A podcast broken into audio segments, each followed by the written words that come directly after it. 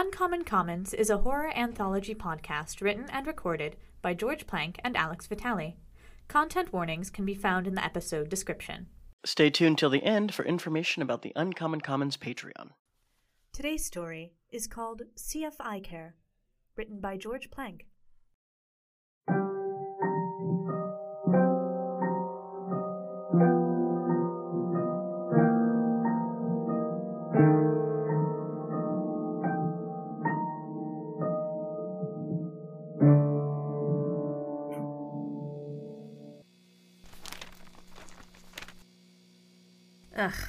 Void again?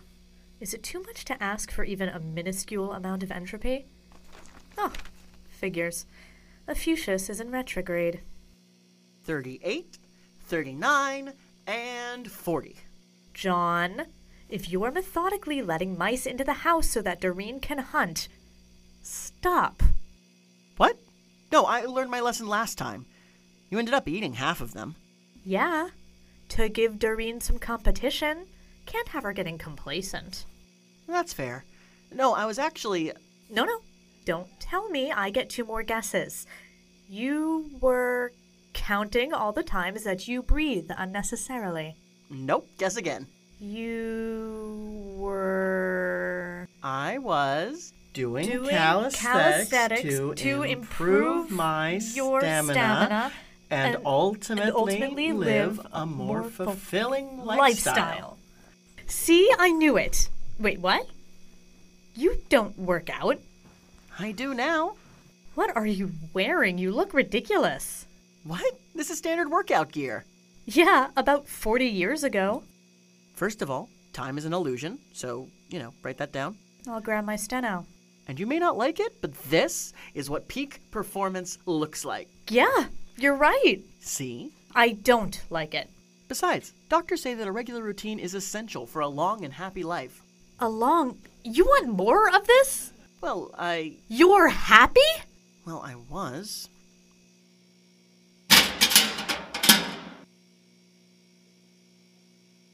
No, no, don't get up. I've got it. Hey! You good? Who's it for? You get three guesses. Is it for me? Nope, guess again.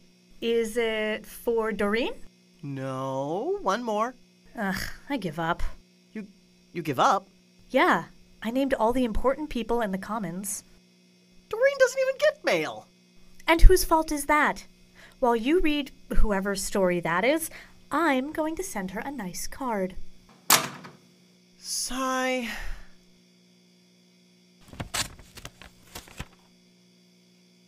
Idyllic. That was the word that Lindsay might have used to describe that morning. Sunlight beamed through the window to her bedroom where she yawned and stretched and sat up to greet the day. The sky was a deep cerulean blue dotted only with a singular cloud. Lindsay cast her blanket to the side and stepped onto the hardwood floor of her bedroom. She made her way to the window. From here she could see the garden that was planted in her front yard. A quartet of beautiful red flowers peeked up from the soil, their petals greeting the sun. The yard grew dark as a massive shadow was cast over the house and its occupant. Lindsay let loose a blood curdling scream as her view of the outside was obscured by a massive iris, cornea, and pupil. The eye sat in the sky, scanning the house, unblinking. Lindsay heard the house groan for a moment before a large gust of wind came roaring from behind her. She didn't have enough time to grab onto anything, not that it would have done her any good, before the gust lifted her from where she stood and through the window. The giant's eye that had been admiring the house now had its full attention on Lindsay as she was carried closer and closer to its pupil, which appeared to contract in surprise. Before she made contact, Lindsay woke up. Her breathing was ragged and her brow was slick with sweat. The current state of her apartment was less than idyllic. She had tossed and turned throughout the night, and now most of her pillows were on the floor. Sunlight streaked in through the half down Venetian blinds that were permanently diagonal because of a broken string from the 90s. She wiped the crust from her sleep deprived eyes before grabbing her glasses off the nightstand. With the room in view, she made her way to the bathroom to freshen herself up a little bit. The harsh light from above her mirror was never the kindest to Lindsay, but this morning it seemed particularly cruel. Her face, framed by the blocky red glasses that she wore, seemed splotchy and pockmarked with the passage of time. This morning, the only thing she liked about herself was arguably the part that was most visible. Magnified beneath her thick red glasses were two different colored eyes. For as long as she had been perceived, she had been given compliments on her eyes. While she was in utero, the doctors said she had her father's eyes. Now she could hardly walk down the street without someone paying them some compliment or another. Her right eye was blue, while her left eye was mostly brown, with a little blue sneaking its way in, making it a vibrant hazel.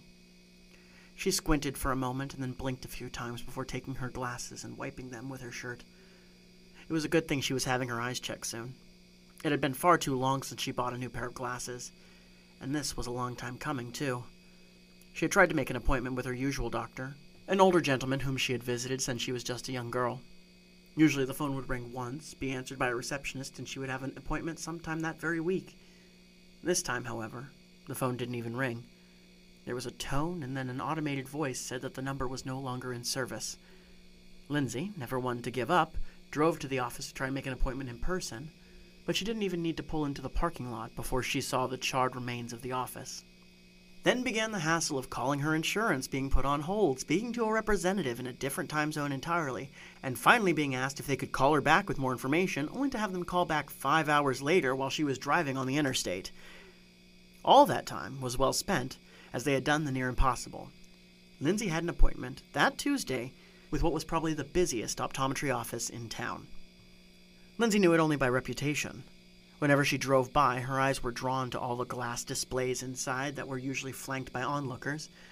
She didn't have too many co-workers that wore glasses, but those that did said they had been on the waiting list for ages. But by some miracle, Davis and Austin was able to determine that they were in network and also could secure an appointment. Lindsay washed her face and prepped herself for the day. For some reason, she just couldn't shake these jitters that she had been experiencing. She knew that she had nothing to worry about. Arguably, optometrists were some of the safer doctors to visit. You know, doctors prod and dentists scrape and drill, but optometrists deal mostly behind glass. Except for. Lindsay shuddered a little at the thought of it. It was the worst part of any visit, and she was already tearing up at the idea of having a small burst of air blown in her eye. It wasn't that bad, all things considered. What it really came down to was the anticipation being reminded that you can't blink all the while waiting for it to happen. Lindsay shook it off and continued getting ready for the day. Just outside the shopping center, a sign bore the names of the businesses and institutions that could be found within. Here, the optometrist office was given unassuming green text that said simply, Caesar Felix Optometrists. This betrayed the ornate glass exterior of the storefront with the equally extravagant sign that said in flashy lettering, CF Eye Care. Upon entering, Lindsay had to do a double take. At first glance, this place seemed to have more in common with a boutique than a medical practitioner's office. Everywhere she looked, she saw busts inside glass display cases wearing stylish eyewear. As she approached, she saw that the bust had a sort of abstracted design with sharp angles around the face and either a squared or rounded back to the head. A small amount of condensation was pooled at the bottom of each case, but it in no way obscured the view. None of that mattered because the focal point was definitely the glasses. Each one was beautifully detailed and seemed to suit the eyes of each wearer. The eyes. There was something about these eyes. They were so detailed. A spooky story Lindsay had read online a few years ago might have called them hyper realistic. The colors were so vibrant, Lindsay could almost say that they were moving. They say the eyes are the windows to the soul. Wouldn't you agree, Lindsay? A cool, calm voice came from behind her. Lindsay whipped herself around to see a man wearing a pristine white lab coat and a thin pair of wire framed glasses. Uh, I'm sorry, I didn't mean to alarm you. You are Lindsay E., correct? Y- yes, that's right. Lindsay didn't know what to make of this person. He seemed well put together. She could tell that beneath his lab coat, his shirt and pants were both pressed and his shoes had been recently shined. I hope you didn't find it too presumptive of me. I saw in your medical file that you had heterochromia, and I assumed, since you were the only one in the store with two different eyes, and it was nearing your appointment time. His voice trailed off. He had a slight accent, but from where Lindsay couldn't place. So you must be. Oh, yes, where are my manners? The man smiled and extended his hand in Lindsay's direction. I'm Caesar Felix, but please, call me Doctor. Lindsay laughed, even though she didn't know if he was joking or not. His continued smile made her feel a tad more comfortable in the moment. She took his hand and shook it gingerly. His grip was strong yet controlled. It wasn't overbearing like her college boyfriend, who insisted on making it a competition to see just how many bones he could break with his grip strength. Let me show you to the examination room. He gestured to a small corridor just at the end of the showroom before walking on. Lindsay followed briskly behind. I hope you don't mind me saying so, but you have lovely eyes, Miss Elmer. Oh, thank you. I got them for my birthday. Lindsay laughed at her own joke. She couldn't tell if Dr. Felix's smile was because of what she had said, or if he was still smiling from their initial meeting earlier. These are some uh, interesting busts you have. Thank you. I made them myself. You. you made them? Yes, Caesar said, very much matter of factly. I also design all the glasses in house. The eyes have a deep significance, not just personally, but culturally as well. Each set is different, and every masterpiece deserves a good frame. Speaking of which, I believe I already have a design in mind for you. Oh, thank you, Lindsay said. She wasn't planning on buying any of the glasses in the showroom as they were a little out of her price range. She was already planning on how she was going to let him down easy. You're a very talented designer. Mm hmm. Caesar nodded, a little distracted as he led them both down the twisted corridors behind the store. I was a critically heralded sculptor back in Ipanema. For a while, people said I had an eye for the details. Why'd you leave? Caesar's head shot up as if his attention was once again fully on Lindsay. For more opportunities. I love trying new things. And as you can tell, the customers seem to love the more abstract designs. Ah, here we are. The two of them arrived at a small alcove dotted with a few different medical devices and assorted machinery. Lindsay didn't need to be told what was coming next. She had been dreading it for hours now. We're just going to run a quick test for glaucoma. The last thing we want is for your eyesight to deteriorate. Right, she said with a false sense of confidence. Just focus on the image, and please, keep your eyes open. Lindsay took off her glasses and pressed her face into the eyepiece and waited for the test to start. Everything started dark, and then some shapes started to drift in and out of focus. A simple house, drawn only with a square and a triangle, a green hill, and a blue sky with a single cloud in it. Four red flowers in a neat row. The house grew and shrunk in size as it shifted between stages of focus before succumbing to crystal clarity. She scanned over the details of the house, anything to keep her mind off of what was coming. For a moment, she thought she heard a sound and saw some movement coming from one of the windows, but before she could take a good look,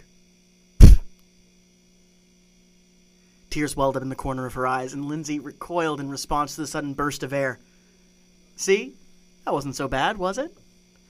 Lindsay, always one to put on a brave face, said, Not at all, and then she wiped a tear from her face. The two of them walked towards the main examination room. You said you were from Ipanema? Isn't that the place from that one song? Uh, about the girl who goes walking? Caesar chuckled in a way that told Lindsay that this was not the first time he had gotten that question. I believe you're thinking of Ipanema, it's okay, they sound very similar. Ah, here we are. He opened the door to the examination room and flipped the light switch. Halogen lights buzzed to life, illuminating an oversized medical chair with several metal armatures attached to it. Without having to be told, she took a seat on the chair, placed her arms on the armrests. Caesar took a seat in his own office chair and wheeled it in front of Lindsay. He reached behind the chair and pulled out the first of many devices. Upon request, Lindsay placed her head on the chin rest, as Caesar shone a series of lights into her eyes and took all manner of measurements. Are you comfortable? Very, Lindsay lied. In actuality, the chin rest was cold and hard. The calipers that the doctor used were digging into her head, and his lights were causing her to see spots. But the sooner she got through this part of the exam, the sooner she could get her new glasses. Caesar smiled and reached behind Lindsay once more to retrieve the phoropter, a masquerade mask of lenses of different indents and thicknesses. He adjusted a knob situated on the wall behind him. A projector cycled through a few different vision charts before he settled on one. How would you describe your eyesight? Lindsay thought for a second before eventually answering, I'm pretty nearsighted. Like, I always had trouble reading the board in school. Without my glasses, I don't know if I'd be able to pick my friend out of a crowd ten feet away. Interesting, he said, sliding a few lenses into place and adjusting the few dials before placing the device firmly over Lindsay's face. Would you kindly read the line furthest down that you can? Okay. Lindsay squinted, even though she knew that defeated the purpose of the test. S4 T7 A1C. Okay. He tapped a few more down. How about now? It's about the same. About the same? About the same. Okay. Which is clearer? Number one or number two? Number two. Okay. How about. He slid another lens into place but instead of being able to read another small line of text, she saw a woman Lindsay didn't immediately recognize. The woman appeared to pound on an invisible pane of glass as if she was trying to escape from the lens itself. She was desperately mouthing something, but whatever it was, Lindsay couldn't hear it over her own yelps of surprise. Caesar reacted immediately, taking the lens out of the phoropter and holding it up to the light. He glanced over at Lindsay before tucking the lens into the front pocket of his lab coat. Excuse me for just a moment. There's something I must attend to. He flashed his smile once again. I'll be back in the blink of an eye. That's what he said. The blink of an eye. He must be missing his eyelids, Lindsay thought to herself as a couple minutes turned into a half hour. Somewhere down the hall, she heard something that sounded like glass shattering. Dr. Felix? she called, but there was no answer. Slowly, she rose out of the examination chair and peered out the doorframe. For a moment, the only sound that permeated the offices was the hum of the business's halogen lights. She heard the sound of a door closing somewhere further into the office space. Dr. Felix? She repeated with no response. She started walking down the twisted labyrinth of halls. The only break in the sterile white drywall was the occasional piece of corporate art trying to replicate some cubist take on the human eye. Eyes of every possible shape and size followed as Lindsay found her way to a room with the door slightly ajar. The plaque outside read CFOD. She knocked before pushing the door open. Dr. Felix? But he was again nowhere to be seen. Behind his paper littered desk was an empty desk chair. A landscape hung on the wall behind the desk. Two shepherds looked up in horror as something with feathers and too many eyes stared back at them with wide eyed amazement. A loud humming came from just to the left of where Lindsay was standing. There was a room off to the side of the office. It sounded like some large machine was warming up. Lindsay pushed open the door, hoping to see the doctor. If he was in there, there was probably a perfectly reasonable explanation why he had to leave the examination suddenly. Instead of the doctor performing a routine but unknowable task to anyone other than optometrists, the room was almost completely dark, save for the blinking light of some strange machine. The light from the office offered little in the way of visibility. She saw the outline of one of the pedestals and the busts from the main showroom. She thought, this must be where he works on his new busts. She felt around the room for a light switch. As she ventured deeper, the room grew darker and darker until it was impossible for her to see the pile on the floor that she tripped over. The fall caused her to lose her glasses, so for a few moments she felt around trying to find where they went. Her hands came in contact with something soft cold and leathery, and occasionally wet. She found her glasses just in time for the lights to come on. She jumped to her feet and screamed, her hands now red with blood. Something pink in her periphery caught her attention, and she looked at the half completed bust. A small amount of brain poked out the back, connected to a bundle of optical nerves that ran to the eyes of the bust, which were shifting wildly between Lindsay and the figure that had just turned on the lights. I wouldn't worry about them. They aren't in any pain. Dr. Felix stood in the doorframe, glare from the room reflecting off of his glasses, his smile now completely absent from his face. Lindsay wasn't worried about them. She charged at him and pushed him to the side, causing him to momentarily crumple into the doorframe. His once pristine white lab coat now stained by two bloody handprints. Lindsay fled from his office and ran down the corridors. The modernist eyepieces on the wall all looked the same after a while, all of which rolled in indifference to the poor girl's plight left and right and left, another left. Lindsay could tell she was going in circles. She was about to round the corner, but Caesar rounded it first. She was caught off guard and almost fell over trying to reverse her direction. He grabbed her by the front of her shirt and pushed her into the open examination room. It was at this point that she did lose her balance and fell into the medical examination chair. Two thick metal clasps sprung forth from the arms of the chair and held her firmly in place.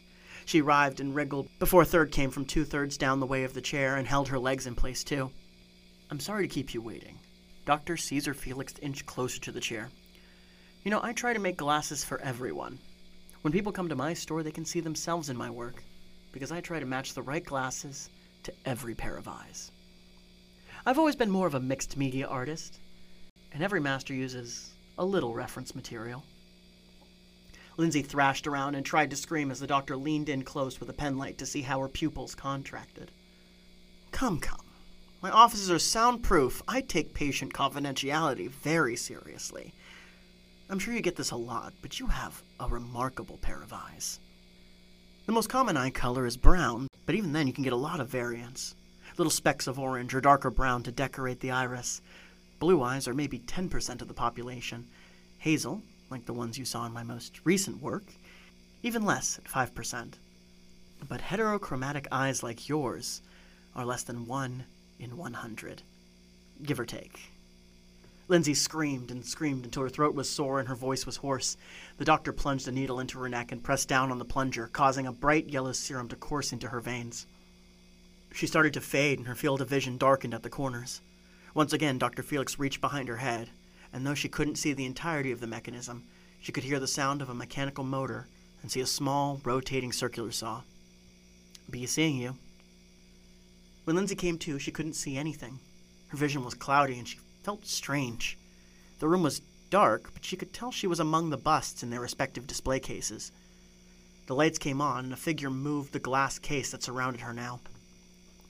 Her eyes felt so dry, she tried to blink, but she couldn't. She tried to scream, but she could not. She tried to move, and only succeeded in looking around the room.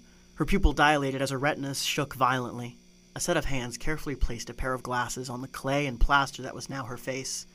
She looked out to see the face of Dr. Caesar Felix smiling at his own handiwork. Absolutely perfect, he said before closing the case, allowing her eyes to get the moisture they needed once again. He walked over to the door and unlocked it, allowing the waves of people to come in and gawk at the new displays.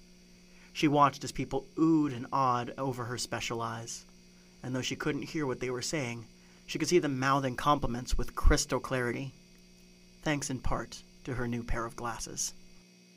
You know, four out of five cartoon rabbits recommend carrots for your eyesight. Really? That doesn't sound quite right. Oh, yeah. The hard part is finding a doctor that will agree to swap them with your eyes. I, however, will do it for free. I think I'm good. Just wait till you see the difference. I think I'd rather see myself out. Where are you going? I have a very comprehensive HMO.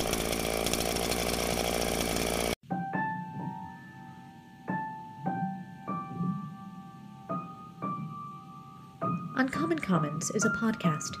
It is written and recorded by George Plank and Alex Vitale, and the theme song is composed by Charles Adam Robinson. Our logo is designed by Sam Vitale. Our social media manager is Rebecca Tewksbury. Email us directly at zeronullstreet at gmail.com. Visit our socials or support us on Patreon in the link tree listed in the description below. Rate and review us wherever you get your podcasts. Stay, and remember nothing is real. Hi, it's George. Just wanted to let you guys know that Uncommon Commons has a Patreon. For $1 a month, it gets you access to all of our bonus content, including the Common Area. Hi there, I'm George. And I don't want to be here. I'm actively dying. How are you doing, George? I'm passively dying, thank you. Huh. For $100 a month, you will be rocketed into the void itself. What mere disassociation could not do, we will do for you. Yeah. What is the scariest horror film you've ever seen? Garfield the movie. Interesting. Back it up. If I dropped you in Victorian England, you would be the definition of a madman and you'd be in Bedlam in five seconds flat. I would be Sherlock Holmes and I would be solving mysteries. Plus, exclusive stories not available anywhere else, like Help Wanted. Thomas laid on his bed for what may have been hours. He had fallen asleep after letting himself get carried away by the pizza. The pizza box was torn and thrown across the room after every ounce of meat and cheese and grease had been leached from it. The television was on. On it, a puppet was telling a group of kids about the number six. Suddenly, the oven caught on fire. A small pizza inside had gone unattended for too long. Thomas released the crank and made for the emergency exit. Before he could lay his hands on the handle, the flames from the oven encircled him. So, click the link in the description and join us today. Stay. And remember, Nothing is real.